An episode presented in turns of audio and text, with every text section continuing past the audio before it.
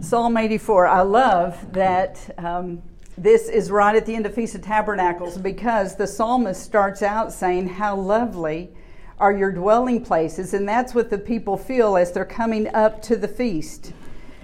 How lovely it is to be in the temple of the Lord, to be in the courts of the Lord.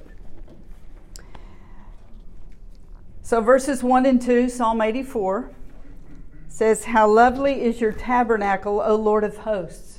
My soul longs, yes, even faints, for the courts of the Lord. My heart and my flesh cry out for the living God. What it literally says in Hebrew is, How beloved are your dwelling places. Lord, I love your dwelling places. I love to come into the house of the Lord. Remember the scripture that says, I was glad when they said to me, Let us go into the house of the Lord. I hope you all feel that way, that you love to come into God's house. You love to be with the people of God. You love to worship the Lord. You love to have a place where we're praying as a group, seeking the Lord together. And that's what the psalmist said. He says, I love your dwelling places, O Lord of hosts. And remember the name Lord of hosts means God of the armies of heaven, the armies of the angels, and the armies of Israel. So it's a very majestic, it's one of the most majestic names of the Lord, the Lord of hosts, God of the armies of Israel, the armies of heaven. so have you ever had a place where you loved to meet with the Lord? That you knew even as you were getting close to that place, maybe to that prayer room that you have, or to the place where you walk and meet with Him outside, or you're getting close to that bench or that area, you feel the presence of the Lord already because He's already there waiting for you. He's antip- anticipating your coming. You're anticipating meeting with Him, and you're already feeling a drawing. And there's a hunger in you that's starting to rise up. Man, if you don't have a place like that, I would say pray for it and look for it. Lord, where is our place? Where is our special bench, our special room? I've got a friend that has a prayer chair, and she sits in that chair every day for hours, praying, seeking God, being in scriptures, worshiping the Lord. And sometimes a prayer meeting I'm involved with meets at her house, and she'll say, Well, this is my prayer chair, and y'all can sit anywhere here but this one's mine. This is where I meet with the Lord. Man, I hope you have a prayer chair. I hope you have a prayer place where you meet with the Lord. The psalmists loved to journey to the tabernacle on holy days, the feasts of the Lord, because they knew they would meet with God there. They knew the Lord was waiting, He was expectant. And so then they were expectant to meet with Him. We need to have a place where we know we meet with God. He writes, My soul longs and faints for, and the word in Hebrew actually means languishes for. My soul languishes for the courts of the Lord. Man, I'm so thirsty and hungry to be in the courts of the Lord. Even my flesh, which is often the flesh is in opposition to the Spirit of God, but he says, even my flesh cries out for the living God. So have you cried out for the living God? Is this a part of your regular devotional life? Does your soul long for Him to this degree that you would faint or even languish for the presence of the Lord? Hold your place there and let's flip over to Psalm 42 and read verses 1 and 2. Both of these Psalms are written by the sons of Korah, who are some of the worship leaders in David's day. Psalm 42 he starts out saying, As the deer pants or longs for the water brook, so my soul pants for you, O God. My soul thirsts for God, for the living God. When shall I come and appear before God? So here's the same thought I'm thirsty for you, I'm longing for you. My soul is panting after the living God. When can I come into the presence of the Lord? When can I leave the mundane things of this world, set them aside, and just be in that holy presence of God? You'll remember that um, in Psalm 27, verse 4, King David said a similar thing. He said, There's only one thing I want, one thing I've asked for, and that is to dwell in the house of the Lord all the days of my life. He said, To see his beauty and to inquire of Him. That means to fellowship with Him, to commune with Him in the temple, to gaze upon Him in awe and wonder. That's the only thing I really want. That's the foremost thing I want to be in the house of the Lord. In the new covenant, praise God, we have constant access to God's courts because of the blood of Jesus. We don't have to go to Jerusalem during the major feasts of the Lord and meet with Him and His people to worship Him. We can do it right here, right now, anytime. But even so, even in our situation, we need to cultivate a hunger for the presence of God. To cultivate a desire. That's not something that is normal for us who are made of the dust of the earth. But we do have the Spirit of the living God in us. And He is hungry for that constant communion with Him. And so, if we will cultivate it by spending more time in the Word, more time in prayer, more time in worship, get out of your rut, even if your rut is wonderful and holy, like an hour a day or two hours a day, and yet it's become a rut. Let me encourage you get outside of your rut and seek the Lord in a whole new fashion. Maybe add a bit of fasting to your life from the media, from the news, from social media, from food, from entertainment. Add something to your life or take away something from your life that puts you in a whole different place of seeking God and cultivate a greater desire and hunger for the for the living God in the courts of the Lord. Just soak in the word and let him refresh you in it Here's a, here's a warning for us. If we will fill our lives with busyness, even good things, good activities, will fill our lives with worldliness or with pleasures, we won't be hungry for God. There's nothing in us that hungers for Him because we have filled every cavity with everything else, all of our busyness, all of our work. We need to we need to make time. We need to be different than the people of this world that are running haggard to keep up with everything. And I don't know what that looks like for you. Only you can ask the Lord to do that for you, to help you carve out a different season of seeking Him. But I encourage you to do that. I feel like this is what the Lord is saying to us today. Let's go back to Psalm 84.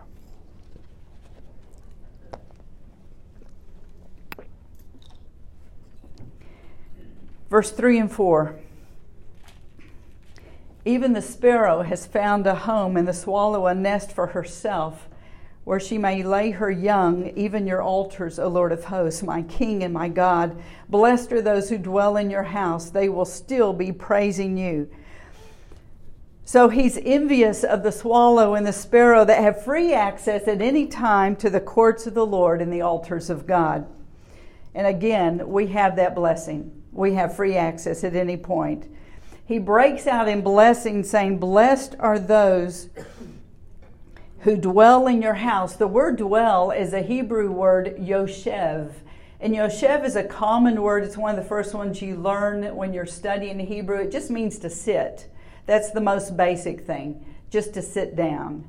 But there are actually many different ways that that word breaks down in Hebrew. And one of the ways is not just to sit, remain, abide, those are common ones, but it goes to the point of saying married to.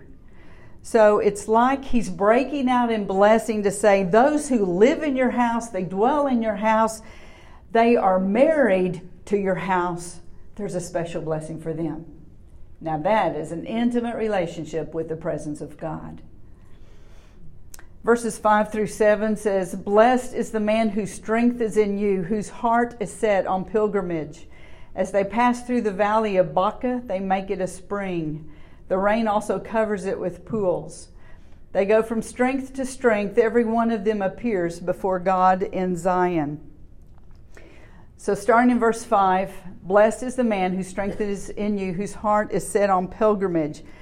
You all, we need to set our hearts on pilgrimage. This isn't just something we're reading in the scripture. The reason we read the word is to know what we need to do. We read to understand and to obey. So we need to set our hearts on pilgrimage. That means we choose to keep growing. We don't think, okay, I'm at a certain age now and a certain maturity in the kingdom of God, and I don't really need to grow anymore. I can kind of coast the rest of our life, my life.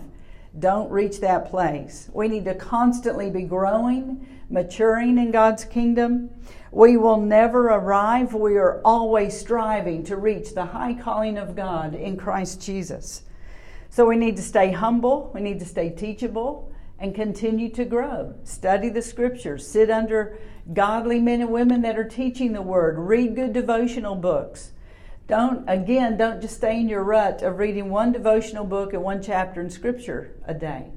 Let's go on a different trajectory to reach the high calling of God for each of us, to know His Word, to know His voice, to mature in the things of the kingdom. There is a blessing for the person who finds his or her strength in God and whose heart is set on moving forward in kingdom growth.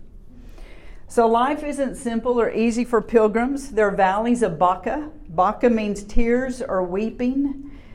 There are a lot of valleys of Baca that we pass through on our pilgrimage. But those valleys of weeping and tears, if we can make those valleys a life giving spring for others, then we've had victory in the midst of the valley. It's receiving God's comfort ourselves, receiving His strength in our trials, in our grief, so that we can comfort others. We see that in 2 Corinthians 1. We're not going to read that, but he says, um, We are receiving the comfort that God has for us so that we can comfort others as they go through their painful situations. When it says they go from strength to strength, there are a number of different Hebrew words for strength. This is the word chayil, and it means military might military strength. And so it's a strong word. It's not just they'll go from strength to strength. It says they'll go from military might, military strength, to more strength, to more strength, to more strength. Man, that needs to be our testimony as we go through these valleys of Baca, as we go through these hard times, that we so draw on the strength of the Lord and the comfort of the Lord that we make it a spring for others, and we go from strength to strength to strength. I just finished reading the book, The Pilgrim's Progress. Again, I'll hold it up for those of you that haven't read it in a long time. Remember this book? So, the main character is named Christian, and he travels with and he meets with different tempting men on his way to the celestial city. These are the names of some of the men that he encounters obstinate, Mr. Worldly Wise Man, passion, hypocrisy, distrust, wanton, talkative, giant despair, little faith, and ignorance. He experienced the slough of despond, the hill of difficulty, the valley of humiliation, and the valley of the shadow of death. He also had some supportive traveling companions such as hopeful and faithful. And as I was praying about this, I thought, how necessary is it that we have traveling companions with us that are faithful to the Lord, that are hopeful. I was at a high school reunion last night, and one of the couples I was speaking with do know the Lord. But um, the wife, everything she said was negative. And I thought, you know, I don't feel my faith being encouraged. I don't feel very hopeful listening as she talks. And there were a lot of situations in the room where people could be very negative. But there were also a lot of people that have found the Lord in the last 45 years. They're walking with the Lord and in a whole different place in the Lord, and, and that part was encouraging. But I, I thought of this lady, and I thought I really wouldn't want her to be one of my traveling companions. You know, we, we need to pray for godly traveling companions, not just friends that we play cards with or have coffee with, but who do we really do life with? Who do we share heart to heart with? Are they faithful? Are they encouraging? Are they spirit filled? Travel companions. And if you don't have that, pray for that. Ask the Lord, who are the traveling companions that you want me to have in my life? Years ago, when Reuben and I were living in Haifa, Israel, we left in 2003, so I'm talking 20 years ago. There was a friend of Reuben's, a man that he had discipled many years ago prior to that. And he called us long distance from some other nation. And he said, Can I come out and hang out with y'all for about a week? Well, it wasn't a good week for us. Uh, we were actually painting our apartment. So he was fine. He slept on the porch and uh, everything was in upheaval that week. But he, he came and spent the week with us, and, and we said, So, why are you, you know, because he had asked us a number of times, When can I come? When can I come? I really want to come. And then he finally said, This is when I'm coming, because we wouldn't give him a time, so he gave us a time. And he said, The reason I'm so intense about this is the Lord has been saying to me in the last year, choose your traveling companions. Who do you want to do life with as we get into the end times? which we know we are now in the end of the end times. The Lord will be returning. And so he said, and my wife and I spoke, and we chose three couples that we want to be closely related to in the end times. And he said, You two are one of those couples. So I wanted a week where we could talk together, pray together, seek the Lord together, and continue to build this relationship. Do y'all have people like that? You know, it's a rare thing to have people like that. But in these last days, we need it. We need people that will hold our hands up when they're falling down. We need people that encourage our hearts, that will pray for us, that will stand in the gap. We need that. So I want to say again pray for that. And be intentional. If the Lord puts someone on your heart, go to them. There was a, when I was single missionary in South Africa, there was a lady that she saw I'd gotten very thin. It's hard to imagine now because uh, I've put on about a million pounds. But um, I was working so hard, I really didn't take much time to eat, and I never took time to cook. So if I ate, it was on the run. I was working about 16 hours a day at that point. And a lady in our church that was working with the youth uh, under my leadership came to me and she said, Look, I make dinner every night for my family. If I make an extra plate of food, and I give it to you, would you eat it? So I said, Sure, I'll, I'll eat it. if You cook it. So every morning at 7 o'clock, she would come to my house with a plate of food from the night before, and I could eat a, one plate of food, one good meal a day. And she did that for about a year. And there were times I'd think to myself, I'd really like to get to know her. You know, she's such a high caliber person, loves the Lord, had a couple of kids and a husband, worked full time. And I thought, she'd never have time for me. So, you know, I won't build a friendship necessarily that's deep, but, you know, we appreciated each other and she worked with me with the youth. You know, after I married Reuben and moved to Jerusalem, she wrote me one day and she said, I, am so glad I got to feed you every day, but I really wish we had had time to be friends. And I feel like I lost an opportunity because I never voiced that to you. And I wrote back to her and I said, and I felt the same, and I never voiced it to you. And you know, if you feel in your heart there's a certain person you need to connect with on a different, deeper level because they need to be a traveling companion with you, don't miss the opportunity. Be intentional. Okay, so let's look at verses 8 and 9.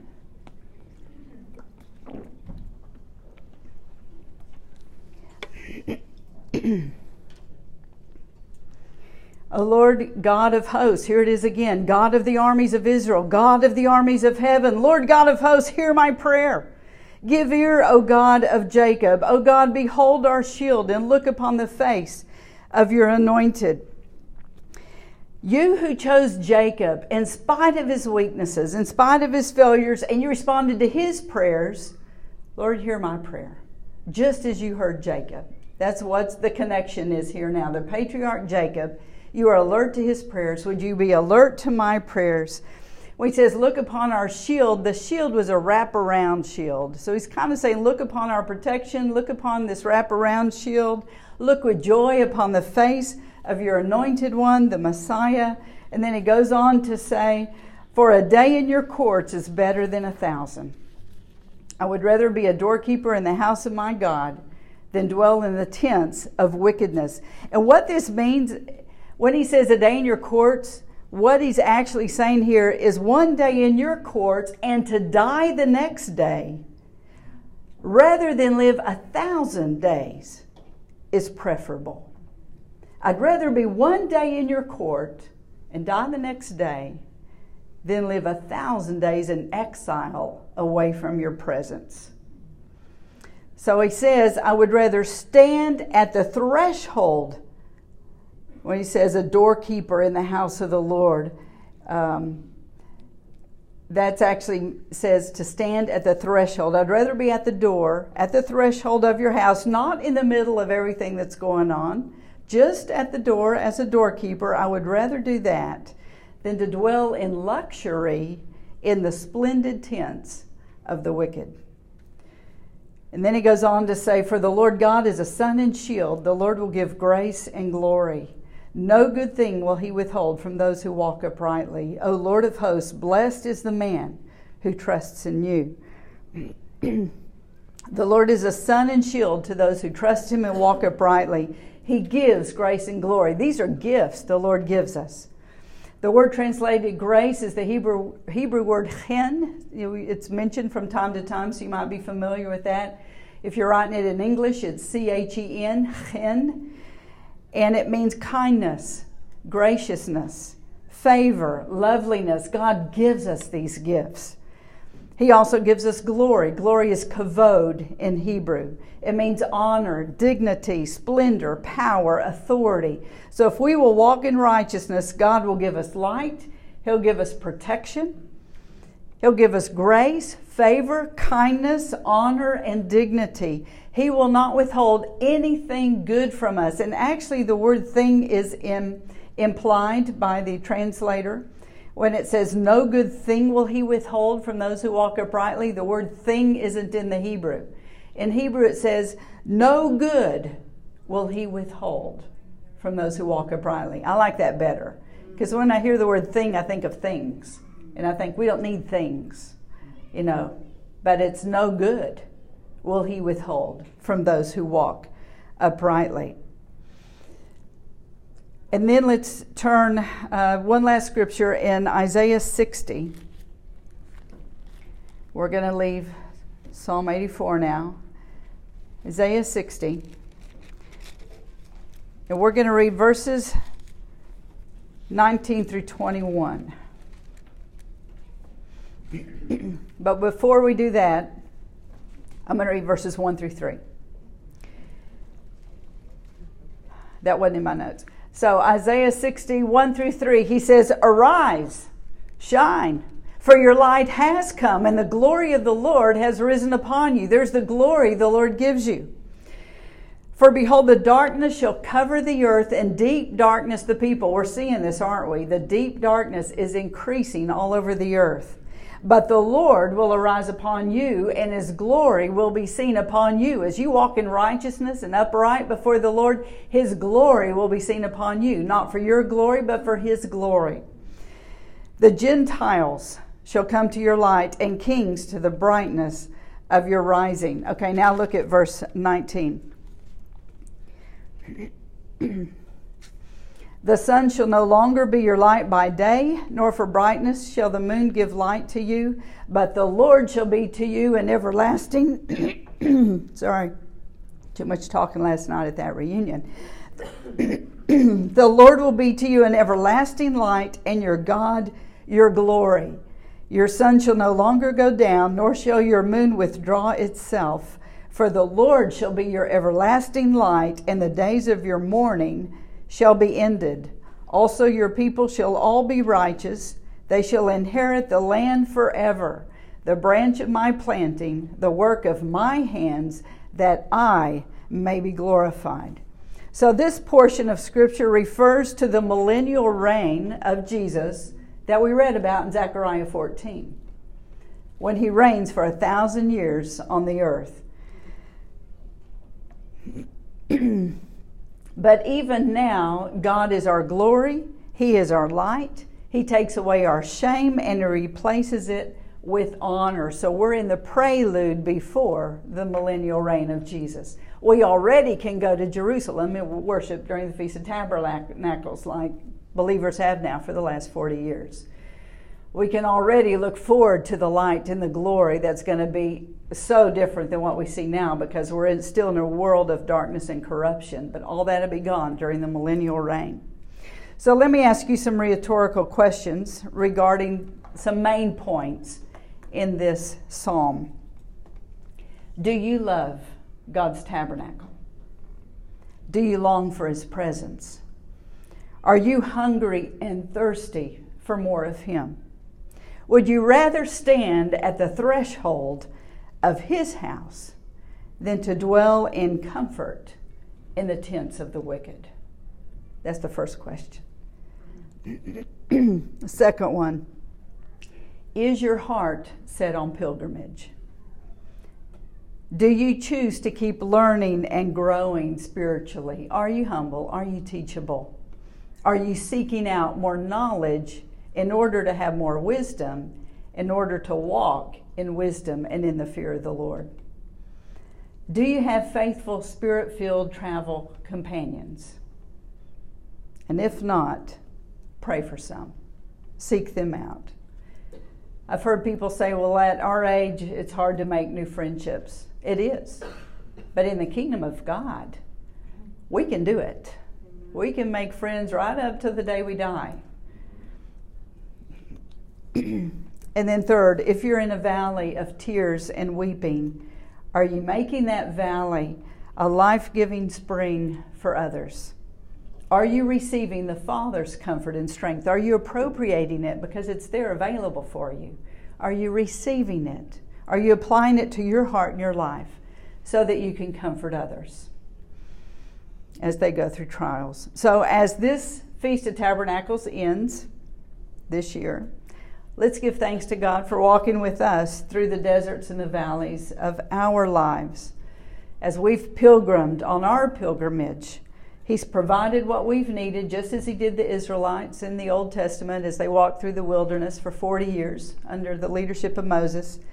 Let's long for His courts. Let's long for His presence. Let's not be satisfied with less.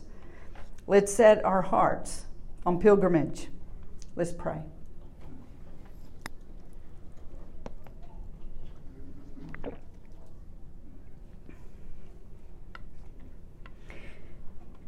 How lovely, Lord, how beloved is your tabernacle, your dwelling places. Lord, we love to be in your presence. Lord, would you stir that up even more in all of us? That we would long for you, we'd languish for the presence of the Lord. We'd set our hearts on pilgrimage. We would keep growing and learning and seeking you out, pressing toward the high calling of God in Christ Jesus. Lord, I pray none of us would be mediocre in our walk with you. None of us would be passive. None of us would accept right where we are. We won't be satisfied with less than what you have for us. And Lord, if we don't hunger for that, would you stir it up in us? Cause us to hunger and to thirst for righteousness, for your presence. Lord, we do long for your courts. I pray that that longing would take us into new places with you, deeper places with you, higher places with you. Lord, expand our capacity for your presence. May we know you in richer ways than we have in the past. May we hear your voice more clearly than we have in the past. May we grow, Lord, to be more mature in the things of the kingdom not just for our own sake, but for the sake of everyone around us. Lord, I pray your kingdom would be established in us, it'd be established in our families, it'd be established in our neighborhoods, in our city, in our state, and in our nation. Jesus be glorified. May this be the planting of the Lord. May this nation be the planting of the Lord that brings you glory. May that be true of our lives individually. Lord, we pray it in Jesus' name. And Lord, if uh, some of us need more traveling companions or different traveling companions, I pray for those. I pray for divine alignments in your family, that we would find the people that we can walk through the rest of our lives with, sharing heart to heart, praying with one another, not needing to use walls or defenses or pretenses. People we can be real with that can help us reach our destiny in you people that we can help reach their destiny in you. Jesus, I pray that we wouldn't fear relationship and we wouldn't be passive. We would be assertive as we hear from the Spirit of God. In Jesus' name. Amen. Amen. Uh, next week, we're going to be looking at Psalm 91. We're going to be blessed to have our elder James Poole share the word with us. So, God bless you all. Have a wonderful week. Let's go worship the Lord together because we long for his presence. Love you all.